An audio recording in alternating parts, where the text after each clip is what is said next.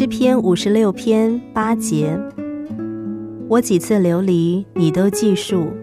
求你把我眼泪装在你的皮带里，这不都记在你册子上吗？有好多的痛苦，除了受苦的本人以外，其他人是无法了解的。有好多好多的眼泪是我们看不见的。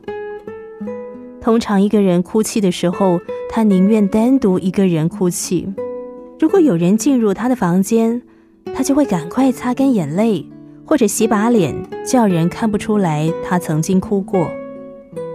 但是神看到一切隐藏的痛苦，他知道你的眼泪。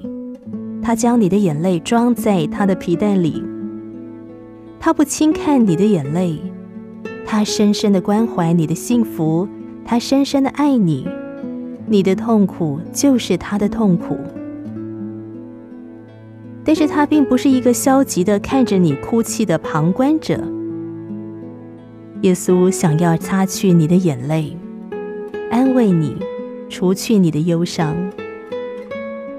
哭泣的人总是单单的想着自己的难处，你不妨试一试，暂时忘记你的伤痛，想一想神，你的忧伤将变成喜乐，你痛苦的呻吟将变成赞美感谢，你眼泪盈眶则变为笑容满面。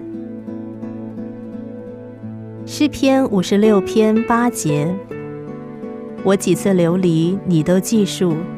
求你把我眼泪装在你的皮袋里，这不都记在你册子上吗？